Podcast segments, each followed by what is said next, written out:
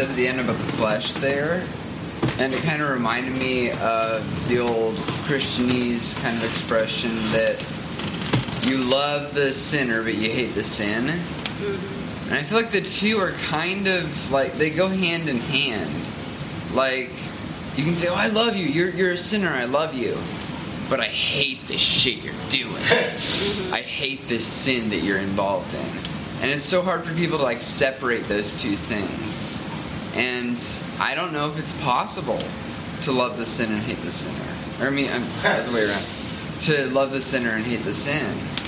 You know, if there's hate involved at all, I just don't feel like that's Christ. I agree. I um, remember someone saying, "Love, the, love the sinner, hate your own sin." If you're gonna hate something, you know, But not yourself. yeah, but not yourself. I mean, really, hate is a nasty. It's a spiral. It's an easy spiral to go down. But I mean, isn't isn't that kind of the point of like separating yourself from what you do, like seeing value in yourself outside of how you perform? I mean, I think it is really, really hard to do that, but isn't that kind of the point of how you're supposed to view yourself? Is like knowing that you have value and are loved independently of how well you're behaving. Yeah, I agree. Yeah. Like accepting that you're accepted. Yeah. I mean, the two are very connected because it really your behavior flows out of who you are Yeah. and how you see yourself and how you see those around you.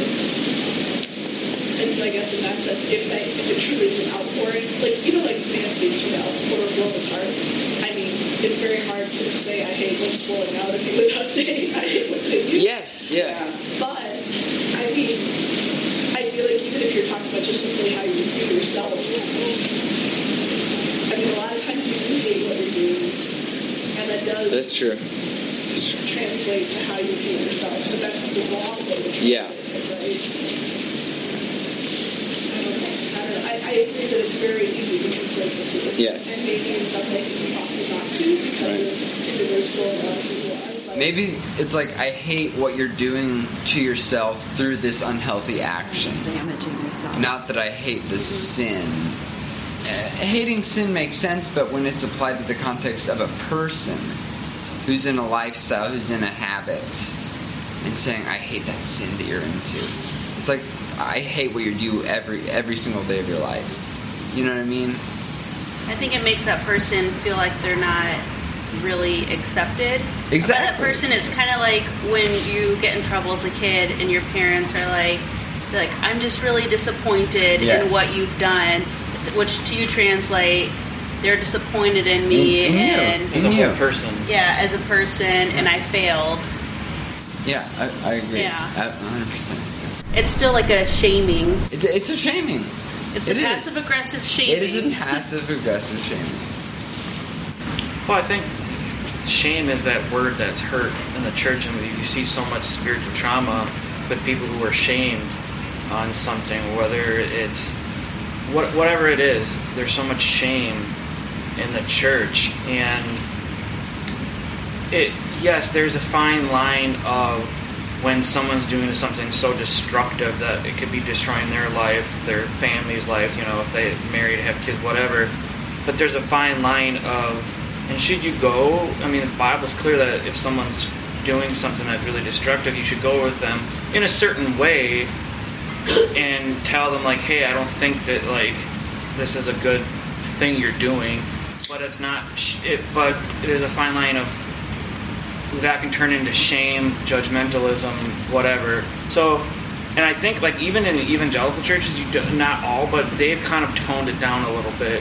Of oh, I, I love the sinner and I hate the sin because more and more people are like, but you're you're damning me in a way when you say that because you're saying I'm not wanting to necessarily be a raging alcoholic or be whatever. That, that we've understood that it could be like maybe something dealing with mental illness or whatever. Right. So I think the church has gotten better on that, but there's a long way to go. So yeah, there, it's very hard to differentiate in where do we see we're going there in love and wanting that person to get help, but then that that individual person could say, well, that's judgmentalism or that's shaming, which it's not. So we have to be careful how we even go around that or about that. And I think shame can either be, I mean, I think shame is a very personal thing about how you're interpreting, which means it can be both on the part of the person saying it and on the person who's Oh yeah, there's internal and external. Right. Like it may be that someone doesn't even need it in a shaming way, but the person interprets it that way. Right. When you can't help but how a person's going to interpret everything's different. Yeah, totally. Yeah, yeah. And I have the I have that with my family on on a number of levels. Like one, my sexuality, they're not about it. They hate it. And another, me me being a progressive Christian, not about it. They hate it. You know, and, and there's there's shame there that it, that's external. I know these things are not wrong, but there's this external shame that is it's exhausting. It's why I'm on medications, you know. It's like there there is external and internal. And I think, it's sometimes hard to, to like, I mean, if people are independent of their behavior, that's one thing to know for you. But it's also very difficult to interact with people except through their behavior. You know what I mean? Like, the like what you being around a person means that you have to interact with their behavior. And if their behavior is difficult for you, for whatever reason, justly or unjustly, it is hard to, to do that. And I don't know how to solve that. I don't know. Love. I mean, it's so generic. That's true. That's true. Oh. And I think it's tough to figure out how to get away from saying love the sin or hate the sin, but not going to the extreme of saying, I accept you in everything you're doing, and even if it's destructive behavior, destructive paths to yourself or those around you, of just saying, well, I accept your destructive behavior and it's okay, is, you know, finding the middle ground on that where, you know, you're not shaming them, but you're It's like, I just love you, letting but- me go. yeah. Yeah. Right. Then you, you, you have to wrestle with the scripture though too. I'm just throwing it out. Um, you know, don't don't judge a person. You know, when you have they have it's like what is it like the speck in their eye when you have a plank in Yeah, your eye. I was so thinking that, It, it, it seems like sometimes like when we look at like I want to you know if one of my friends is, has a really destructive lifestyle, whatever it is, and I try to go to that individual, then what's going on in my brain is like I have all this shit going on in my life. How can I even approach that Yeah. person? Oh my God. And telling Yeah. them that's going on in my life because I mean I want to go to like my brother, my mom, you know, family, and be like, look at all the bullshit you're doing. Yeah. But then I have to look at my life and be like, well, look at all the bullshit that I'm doing. Yeah. Totally. And so I feel like there's times where we do that, but then there's also times like scripture will like that scripture will pop up in my head and be like, well, what can I even do? I I feel like my hands are tied because then someone can look at me and Brian like, like Brian, you do this and Brian, you do that, and so then you kind of are like, I keep, I think that kind of keeps us in check sometime. And what what I think all of us are saying is like we need to talk to someone if they're being very destructive, hurting themselves or Yeah. other people around them. But it's very, it's hard to do because we have all the crap in our own lives that we have to deal with. How do we? How can we have that even? I don't know evenness. But maybe being aware of that plank in our own eye, it changes the spirit in which we talk to Yeah. that other Yeah. person because know we're coming to them. I'm- we I'm could be tempted with too. I mean, we're we're human too, and or even maybe he's saying it's hurting me like this. How's it hurting you? Or, or how's it affecting? Well, and then being upfront with people, saying I'm not, I'm not a perfect person. I have these issues in my life, and I'm working on them too. But because I feel like sometimes I can't even go to friends if I see that what they're doing is very destructive, because then they might be like, well, well, look at what you're doing. It's like, yeah, I'm working on that too, but I see how this lifestyle, whatever they're dealing with, is not just hurting you, but it's hurting the people around you. And I do think that that's love. I do think it's biblical. But I also think so often in the church, It's just that one person or a group of people throwing that at one person without looking at their own selves first. You know what's going on. Well, I mean, even for yourself, like, it's important for you to realize, A, that you're okay no matter what, but also that what you're doing isn't good, right? I mean, it's not that you shouldn't say to yourself, ah, yeah, actually, this isn't good, I probably should work on this. You should say that, but you should also do that in the context of saying, I'm still valuable no matter what.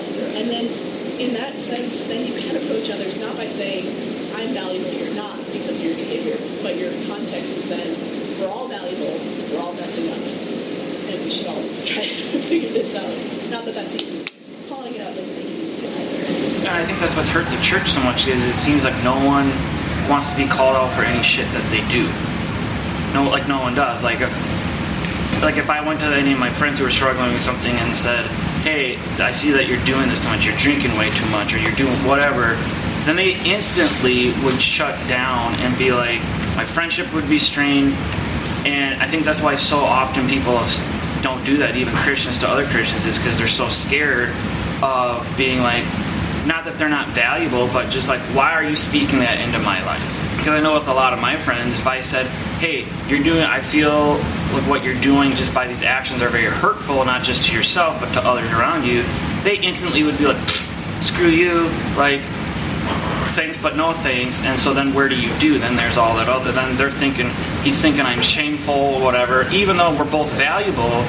But i think that's really i like this conversation just because i've struggled with that of how do i approach friends family that their lives are very destructive and like what you were saying you can't help but how people are going to perceive things that's on them but at the same time I just know if I went to my family or friends that I do know that they're living very destructive lives, then it would they would totally shut down and be like, I'm done with this. I don't want to do that, and then that whole opens up a whole can of worms.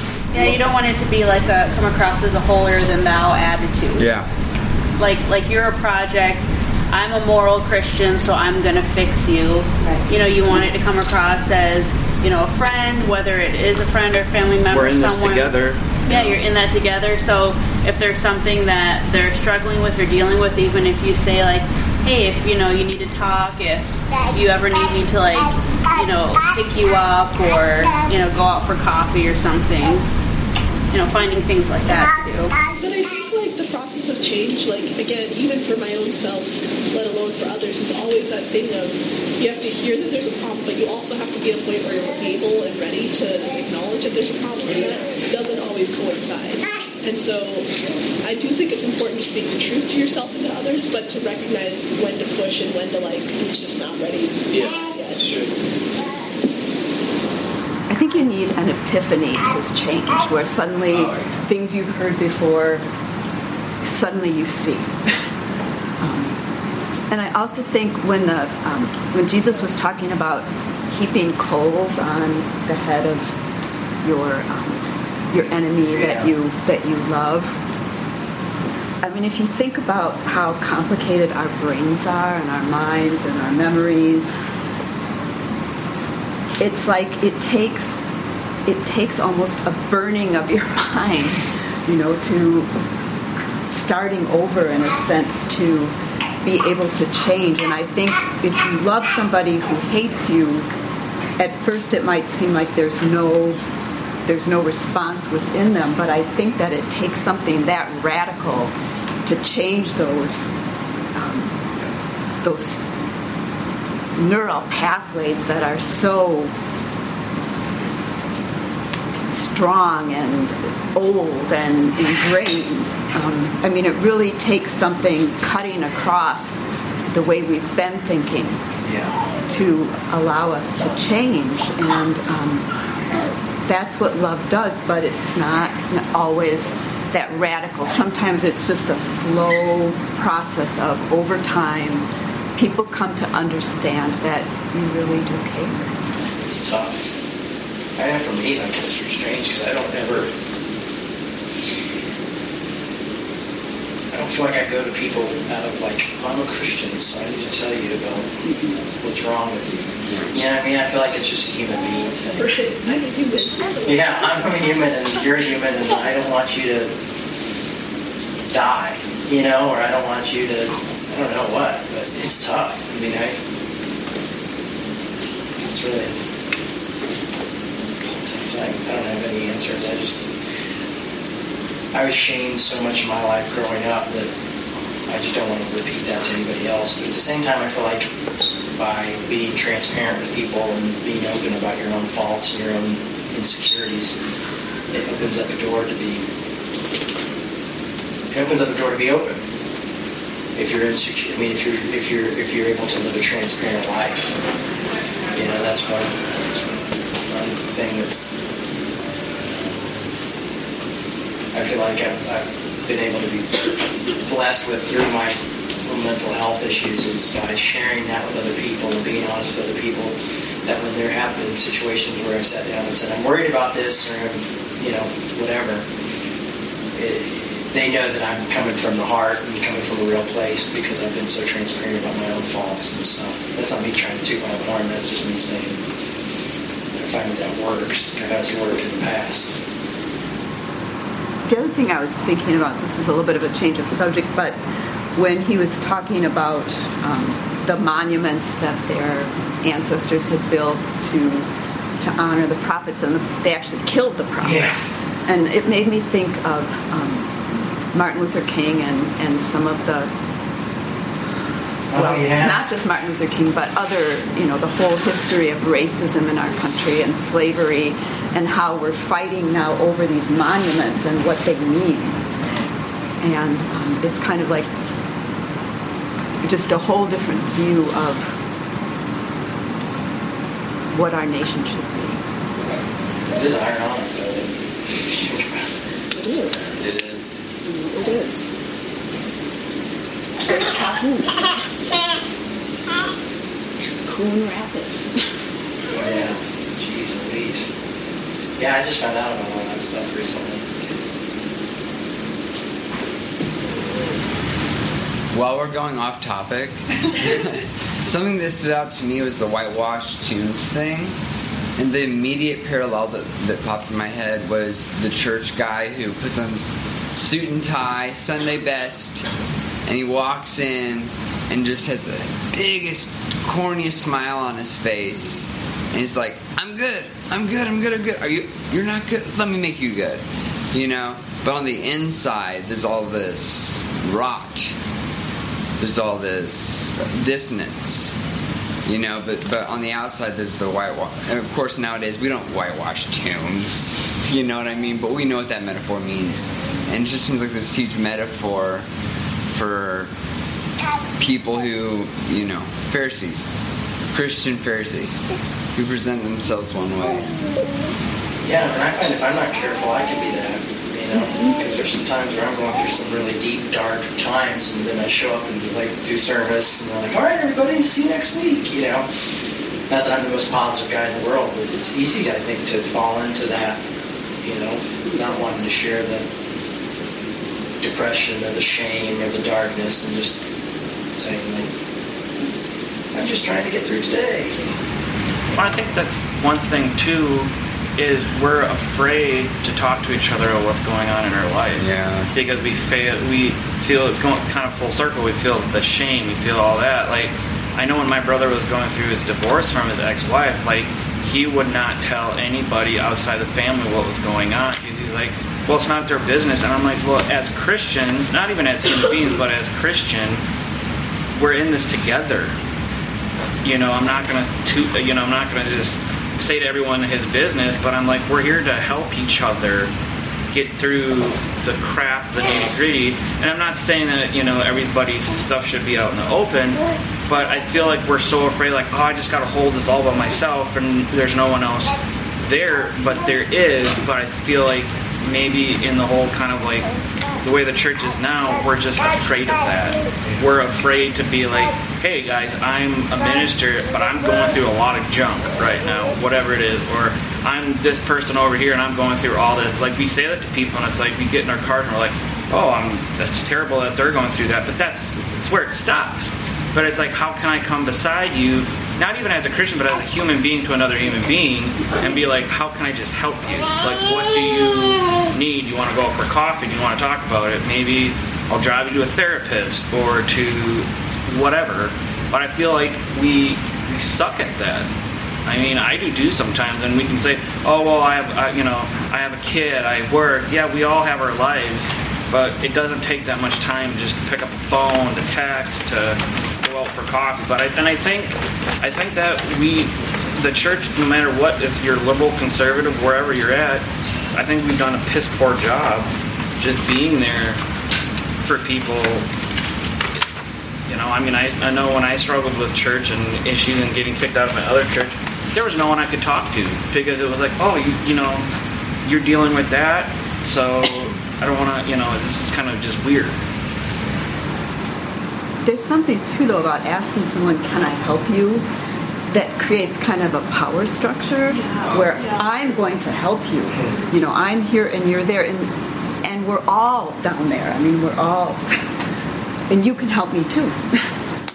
I, I was listening to something the other day. It was like a podcast. They were talking about how we always think of asking for help as a means of driving away connection or relationship. Like we're afraid to do it because we are, we're afraid it's going to cost something and it's going to separate us from other people. But actually, helping each other is how we build connections. Right. And so it's like it's funny because we conceive of it as like the exact opposite of what it is. Like it's the necessary thing of involving people and building relationships, and yet we think of it as the the destroyer of relationships. It's not. It's good. yeah. And you could call it a different name. You could call it friendship. Thanks, everybody. That's that, That a good combo. That was Yeah, great. good That was great. Is everyone here okay with putting this online, the, the, this the discussion? Sorry for blowing my nose all the time. Ooh, that's No, no, no.